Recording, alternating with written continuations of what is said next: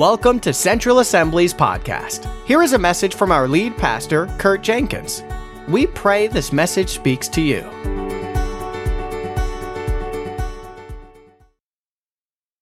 All right, if you want to grab a notepad in front of you, uh, you can. If not, you try to flip through. Most of the verses will be up on the screen here as we go along. We're going to touch on different verses in different locations. Context is everything. So, what I encourage you to do, I'm making a point by talking about one verse. I'm trying to drive one specific point home. But what I want you to do is go back and read the passages before and after. You'll learn the context, the relationship of what the author was trying to say, even the, the entire chapter before and after, and you'll get a, a, a, a bigger picture of what God is saying to the people at that time. It's just more than what we have time for now. So, when we lay, what we're trying to do is lay out scriptures over these next several weeks and, and over the past few weeks of what, uh, what is in God's word about God being a good God. So, we see truth after truth after truth laid out in scripture. What we have to realize is this when you see something in Scripture that opposes something that you currently believe. So God has said, listen, this is truth. I've given it to you. You found it. There's truth. There's a process of repentance that needs to take place. Now, some people think repentance is like God found out you were doing something really bad and you have to come to the altar and cry your eyes out, and everybody's looking. They're repenting at the altar now. You feel like it has to be a painful process. It doesn't. Listen, repentance is going from something lesser to something greater. All, all you're doing is you're, it's an awareness that I've been going down a wrong path of maybe uh, just wrong theology in one area, even of the goodness of God, right? So I believe that God's good most of the time. I believe that God's good some of the time. But God's word's showing me that He's good all of the time. As soon as that light bulb goes off, you should not want to stay in the theology that God's good some of the time. So God's good all of the time. Wait a minute. I didn't get this before. I thought that he was mad at me some of the time. I thought when I messed up, he judged me. All this stuff. So when you see a revelation of God's word, you should want to repent. And repentance is thinking differently about what you used to think, what you used to believe. So I used to have the theology that God's good some of the time. His word says it's all of the time. I'm turning away from the belief that he's good some of the time toward the belief that he's good all of the time. As your theology changes, your lifestyle will also change. That's what repentance is. So last week, man, we dug deep into the Old Testament and we looked at where God had to discipline, punish, curses, all those things. Hopefully, the Lord gave you a revelation that in the midst of that, He is good. And it should lead us to repentance. See, religion will tell you that right living is going to lead to right believing right? You have to get everything right first, and then you'll believe what's right. But Jesus says the opposite. He says that right believing will lead you to right living. So repentance is believing God's word to be true, even in the midst of circumstances that don't match God's word. When your belief comes into alignment with the truth, then your life will come into alignment with that truth. Lifestyle will follow that belief. And what I want to talk about today is really why we, why we originally wanted to worship at the end is pursuing God's goodness intentionally, staying in that attitude of worship so that we become more like Him. There's a great quote here, and N.T. Wright said this, should be on the screen there. It says, You become like what you worship. When you gaze in awe, admiration, and wonder at something or someone, you begin to take on something of the character of the object of your worship. Isn't that awesome? Nowhere in the Bible does it say, get all your stuff together and then come to God. The Bible says, come to God, look at me. And as you look to me and as you worship me and as you attach yourself to me, as you focus on me, you will become like me. I'm not saying we're, we're becoming God, not at all. His nature as we focus on Him, as we put our eyes upon Him, we can throw out all of the things we're just trying to do right because it's all in our own power and we're going to fail miserably. But when we look to Him, then He's going to guide us into right living, into righteous lifestyle. So when we think about it, God's beauty and His perfection and His goodness is threaded all the way from the Garden of Eden all the way through the final judgment. You know, God's goodness and His beauty is actually found in the, in, in the final judgment. We look at him as being angry instead of looking at him as being pure. and holy, and he's the righteous judge. And it's even in the final judgment that his goodness can be found. It's are we looking at it? Are we looking for it? It's what we focus on that's going to determine what we become. I want to look at a few verses from Colossians chapter 3. They'll be on the screen here. Starting at verse 1, this is Paul talking to the uh, church, a, a bunch of churches that met in one city. It says, Since you have been raised to new life with Christ, he says, Set your sights, I'm reading from the New Living Translation, set your sights on the realities of heaven. Listen to that, what he's saying. Since you're now new, how did they become new? By good works or by faith? By faith. By faith in Christ, they're now made new in Christ. And he's saying, since this has already happened, since you've already been raised to new life, this is what you should do. Do all of the good things that you should do. Be the best person you can be. Try really hard. He's not saying any of that. What he's saying is set your sights on the realities, the truth in heaven.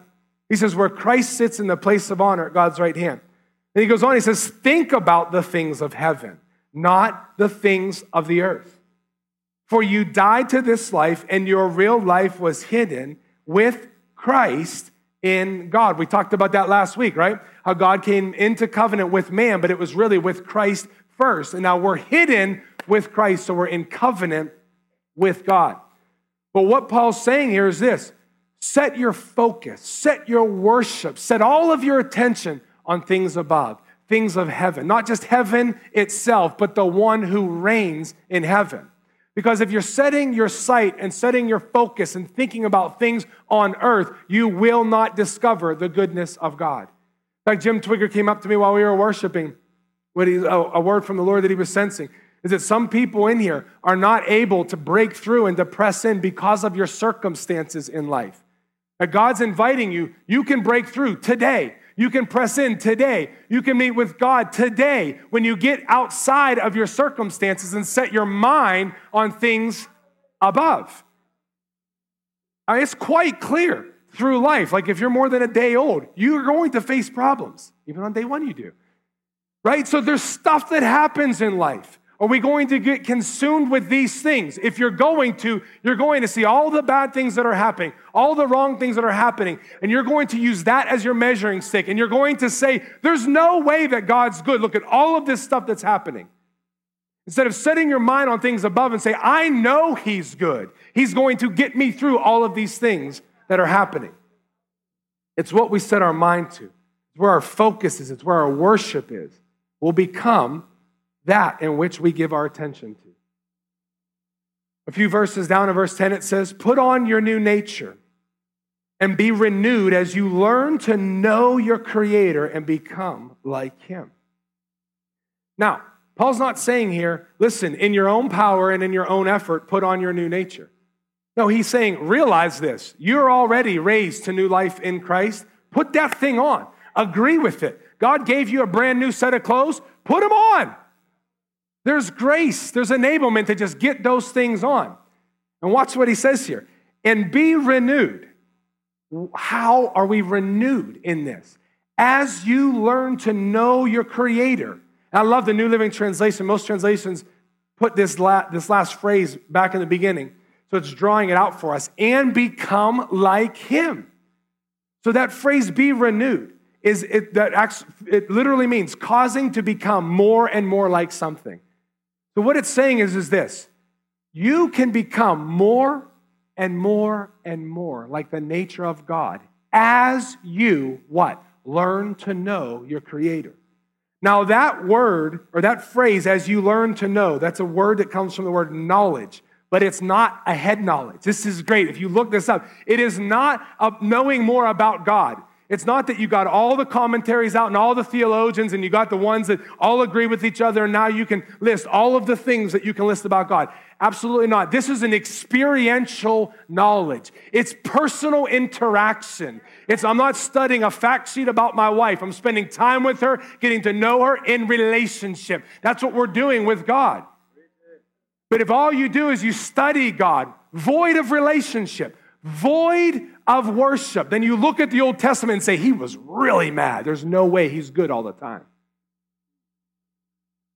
But he's saying you can be renewed as you get to know him through personal relationship, through worship. It's the same reason, those of you who are parents, tell your kids to hang out with the right kids, right? The more they hang out with the right kids, the more that nature rubs off on them. The more they hang out with the wrong kids, the more that nature rubs off on them. So, whose kids are you hanging out with? The realities of heaven or the realities of this earth? Wherever you focus more, that's going to bring you into a greater attention to those things in life. If you think about it, if you're focusing on what God's not doing, like the problems in your life, the challenges in your life, you'll actually see over a very short period of time, you can become skeptical of everything. You can complain about things. You can start to doubt and become pessimistic, right? I'm sure some of you, at least in this room, can admit you've gone into a season quickly like that. God's good, God's good, God's good. You, you take your eyes off Him, you put them on your circumstance, and then you start talking foolishly. You start talking based on your problems. In Romans chapter 1, verse 18, it's talking about in the New Testament about God's anger. Yes, He's still good in His anger. I just want to read these to you because it, it pulls some things out here that I think even Christians can fall into if we're not careful. It says in Romans chapter 1, verse 18, it says, God shows his anger from heaven against all sinful, wicked people who suppress the truth by their wickedness. This is not believers. I want you to know God didn't turn soft, like he didn't turn into a softy just because grace is here. He's still the same God. He says in verse 19, they know the truth about God because he has made it obvious to them. He's made, his, he's made his, his awesomeness, his wonder, his power known to each one of us. And they knew it too, but they turned and they rebelled against God. It says in verse 20, for ever since the world was created, people have seen the earth and sky, right? God's, God's goodness is right before us every day in nature. It says, through everything God made, they can clearly see his invisible qualities. So, what there's an expectation that we come into encounter with God's invisible qualities. When the sun rises up in the morning, we should be in awe. God, you made this happen again? Every time a baby's born, every time you wake up and, oh, I have breath in my lungs again. This is a good day, God. We should actually stand in amazement of his invisible qualities by the things we can see. It says, uh, the next sentence says, so they have no excuse for not knowing God. And in verse 21, it says, yes, they knew God, but they wouldn't worship him as God or even give him thanks. So look at this. These people chose to not enter into worship. Because they never entered into worship, they never gave him thanksgiving for what he did. Because they're not giving him thanksgiving, they're not looking for God's activity, they're just looking for what's going on in their life. And look at the result. As a result, their minds become dark and confused.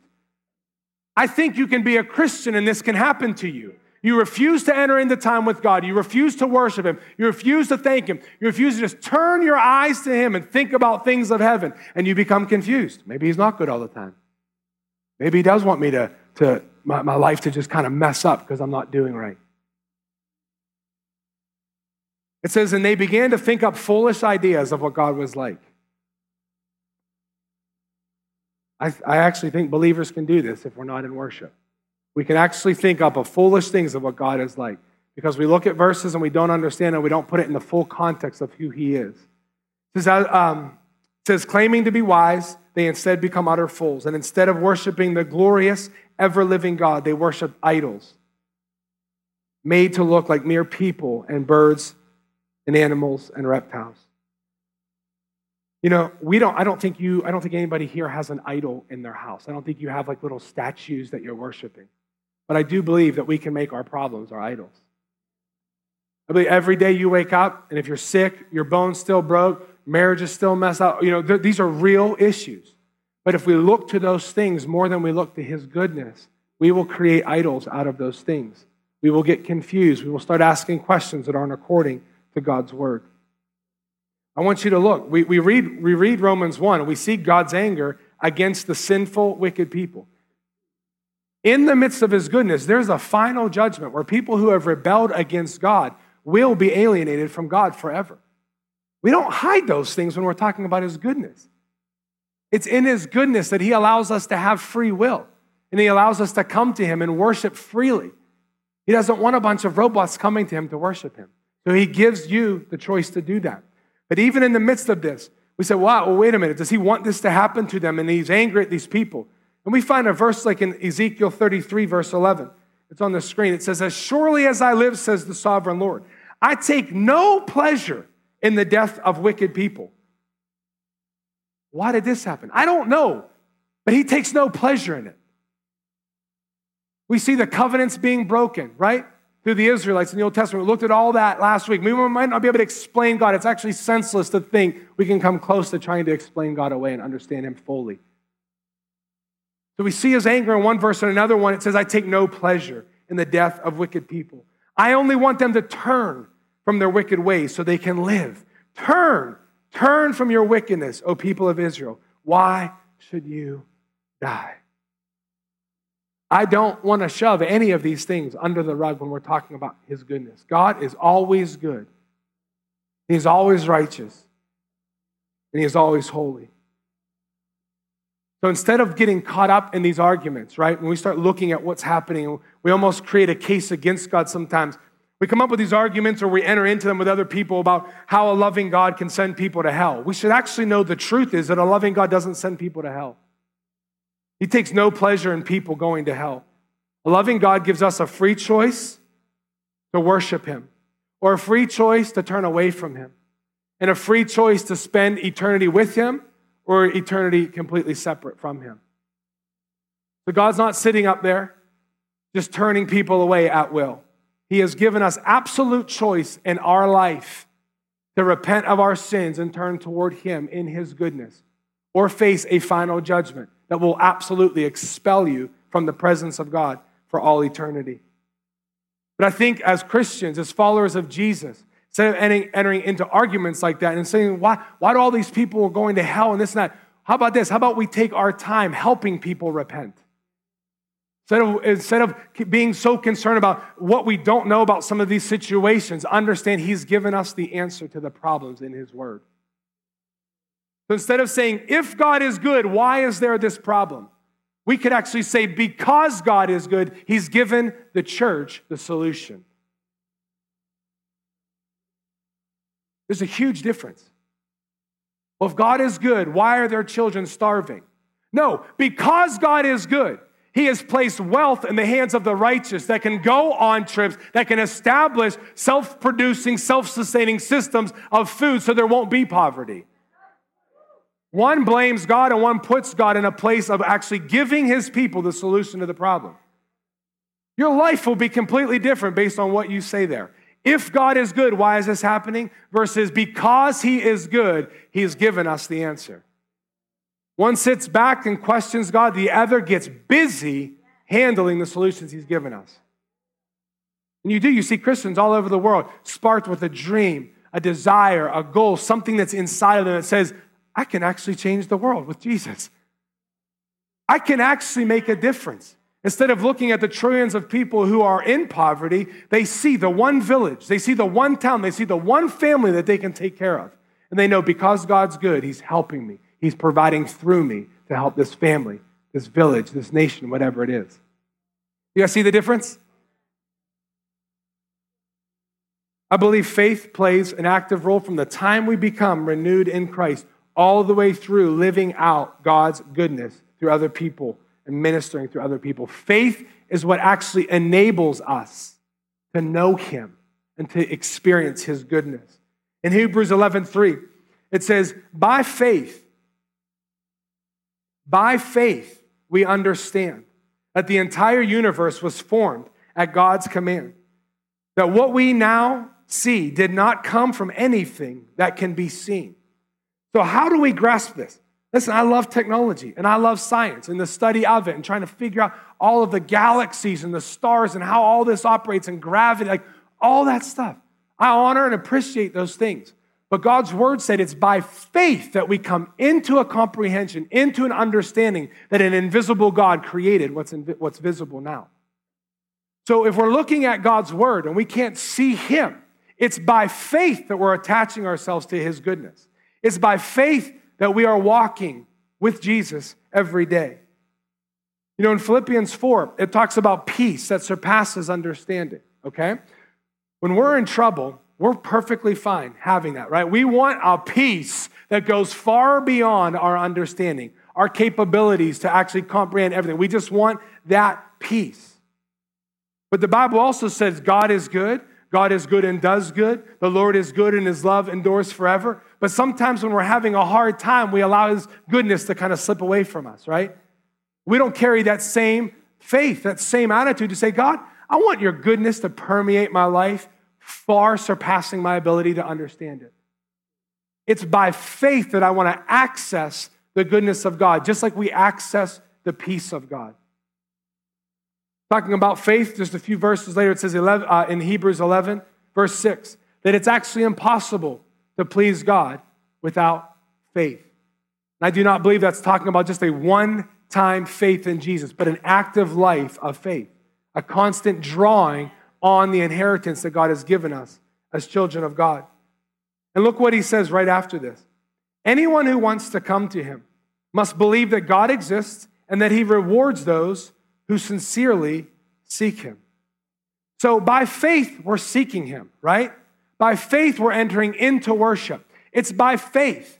Listen, that means that there can be a lot of things out of place in your life and a lot of things going wrong, and you can still declare, God is good. By faith, I'm trusting and believing in his goodness. Just by just like by faith, I'm coming into a place of worship where I'm surrendering my situations, I'm surrendering my current circumstances to him at the foot of the cross. It's by faith I'm receiving his goodness. I love what it says is that he rewards those who sincerely seek him. Isn't that beautiful? He doesn't say, listen, once you're pretty much perfect, I'll reward you. Like he's already given us the inheritance when we came into Christ and we access by faith. So when we seek him, he rewards us. If you're not grasping and seeing the goodness of God in your life, my encouragement to you is just seek him. Just spend time seeking him. And by faith, believing he's a rewarder of those who diligently seek him. You'll see it in the Old Testament in Jeremiah 29 13 says, You will seek me and find me when you seek me with all your heart. Listen, God's not hiding from you so you can't be found, so he can't be found.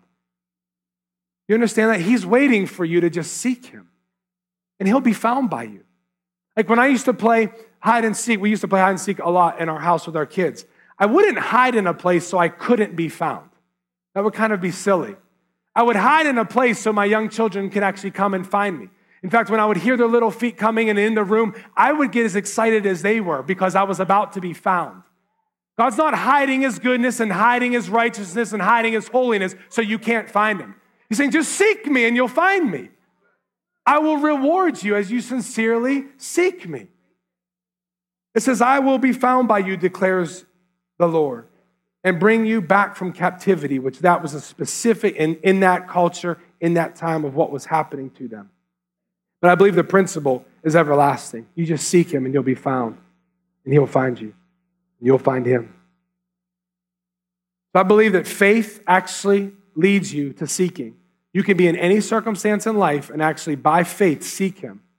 As you're seeking him, that leads to worship. And when you're in worship of him, studying his word, praying, singing, whatever, then you receive revelation of his goodness. And when you receive revelation, it leads to repentance. And when you repent, then you're believing what's right. When you're believing what's right, it aligns your activity, your actions, your behavior, your lifestyle of what God is looking for in his people. You see how it's just a thread, but it starts with faith, seeking him, and worship. And the rest is going to work itself out through the Holy Spirit. When we're looking at faith, faith has everything to do with trust, right? It's really hard to have faith in something that you don't trust. You guys with me still? So, if you don't trust God's goodness, if you don't trust that He's a righteous, loving God, it's going to be very hard to seek Him. Like, it's hard to trust somebody when you have them on trial, right? You put them in the witness stand, you're questioning them and questioning them and questioning them, it's really hard to trust them at that time. So we have to take God off trial. We have to declare once and for all, He's a good God. He's good all the time. We're not putting Him on trial anymore. Yes, we can ask questions. Yes, He picks us up when we're doubting. Yes, when we're distraught and so on. He's there to answer those questions as we seek Him, but we have to take Him off trial. Take Him off the stand. Let Him be your God. Let Him be the holy and righteous judge that He is. And we could just stand in awe once again of His goodness. Say, God, I know I'm not going to understand everything. But Psalm 33 4, you can hold on. It says, For the word of the Lord holds true, and we can trust everything he does. We're not going to be able to figure God out all the time, or half the time, or a little bit of the time. But everything that he does can be trusted. So we come to a point where I'm going to close today at least. Because we, we have to be able to keep our faith active in the midst of mystery. So there's a mystery going on in our life. We don't know why it's happening, but our faith can remain active. And I've mentioned it several times today. Why was one person saved and turned their life to Jesus and then their life turned around? Another person rebelled against God. I don't know that answer, but God is good. Why did one person get healed and the other person not get healed and pass away? I don't know that, but I know God is good. Right? Why, why did one marriage get restored and another one, you know, the couple decided, I don't know, but I know God is good. And I know He's a restorer. Listen, people talk about Job all the time, all the bad things that happened to Job, and God opened up this doorway. Listen, read the end of Job.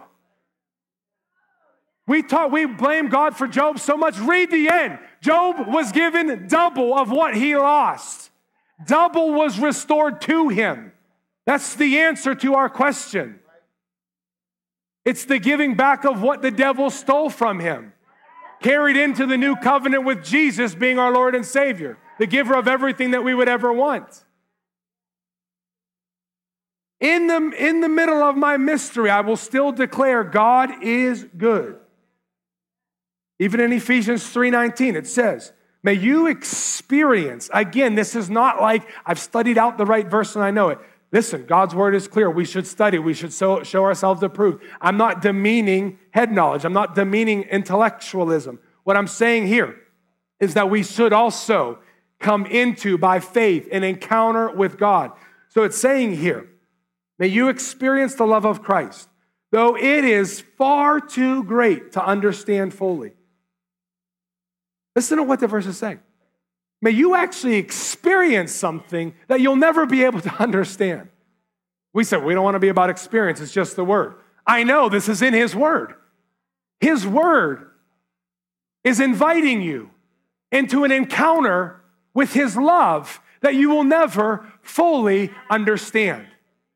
And though you should read this word and study this word and understand this word as much as you can, you're actually called into an invitation with an experience of the love that you'll never be able to chart out, you'll never be able to graph out, you'll never be able to color code because He's God and He's a good God. I love this. The next verse, the next sentence in this verse says, Then you will be made complete with all the fullness of life and power that comes from God. This is what we need. We need more followers of Jesus to actually being made complete in the fullness and the power that comes from Him because we've experienced His love, a love that we cannot fully understand. How can you be so joyful when you're going through this? I don't know. I just know He's good. Why can't we anchor ourselves to His goodness enough to carry us through in joy, in completeness to what Christ wants to do through our lives? Like, and I don't want you to go home and try really hard to have joy. I just have to like think happy thoughts and like it's not there. No, it's still there, but He's there and He's greater than that. Right? Like we all go through stuff, man. We have to come back to the anchor. God is good. The back screen's on, so I have no clue what it's not on. I don't know what time it is, but I'm going to read one more portion of scripture and we're going to close. John the Baptist, the greatest of prophets, if you want to turn to Luke chapter 7. John the Baptist came into at least a moment of questioning if Jesus was the Messiah Because he was in the middle of a mystery. Life circumstances weren't matching with what Jesus was able to provide. And because of that, he's the forerunner, right? John the Baptist was the forerunner, the one to announce that the kingdom of God is at hand to repent and turn from the sins. And in verse 18, it says, The disciples of John the Baptist, this is while John is in prison. You have to catch this. He is a forerunner of Jesus, and now he's in prison. This is a mystery, right? You're following Jesus. You're, you're in, for him, he's a forerunner. He's declaring all these things, and now he's in prison. It says the disciples of John the Baptist told John about everything Jesus was doing. So John called for two of his disciples, and he sent them to the Lord to ask him, Are you the Messiah we've been expecting, or should we keep looking for someone else? Now, wait a minute. When Jesus crested the hill earlier in the Gospels, and he says, Look, here he is. Here's the one that takes away the sins of the world. He's the one that says, I baptize you in water, but this man here, he will baptize you with the Holy Spirit and fire. John was not confused about who Jesus was until mystery came into place. Why am I in prison? So now, because he's experiencing something that Jesus actually came to deliver people from, he's saying, Is this the one? Or should we be start, start looking for someone else? Can you imagine John sitting in a dark, cold, wet prison wondering, like, have I missed it? because he was experiencing something that he felt like Jesus should have already delivered him from. I have no clue where I am. Verse 21, let's go there. At that very time, wait a minute, let me go to verse 20. So John's two disciples found Jesus and said, John the Baptist sent us to ask, Are you the Messiah we've been expecting, or should we keep looking for someone else? At that very time, Jesus cured many people's people of their diseases, illnesses, and evil spirits. He restored sight to many who were blind. So Jesus was still doing what he was called to do. Then he told John's disciples, Go back and tell John. Go back to John and tell him what you have seen and heard. You've seen, listen, he, they have heard the gospel being preached, and they have seen all of these miracles. They've seen and heard everything Jesus said he came to do. The blind see, the lame walk, those with leprosy are cured, the deaf hear, and the dead are being raised to life, and the good news is being preached to the poor. Then Jesus says, verse 23, which I think we can all receive for ourselves. And he added, God blesses those. Some of your translations say, Blessed are those who do not fall away because of me. And you would think, how in the world do you fall away from God because of Jesus? But you look at this, John's in prison, and he knows what Jesus already declared a few chapters back in Luke chapter 4, verse 18. You can put it on the screen. Jesus stands up in a synagogue and he reads from the Old Testament The Spirit of the Lord is upon me. He's anointed me to bring the good news to the poor. He sent me to proclaim that captives will be released, and the blind will see, that the oppressed will be set free, and that the time of the Lord's favor has come. John's sitting in prison and thinking, wait a minute, captives are supposed to be released. Not, possibly not understanding the spiritual nature of that. And he's saying, I'm experiencing something that's outside, or I'm experiencing something here that is opposed to what Jesus came to do. And he starts to question the goodness, basically, of Jesus. Why am I still in prison?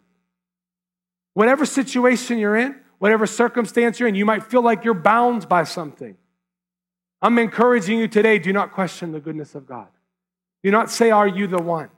Don't say, If you're good. Say, Because you're good. I know that you are with me through this. I know that you are working all things for the good. Right? Romans 8 28. You can put the verse up there. If we know this is the end result, that He is working all these things out for our good, then we'll know even in the middle of a mess, God is good. Thank you for joining us. Be sure to check us out on the web at centralconnect.org.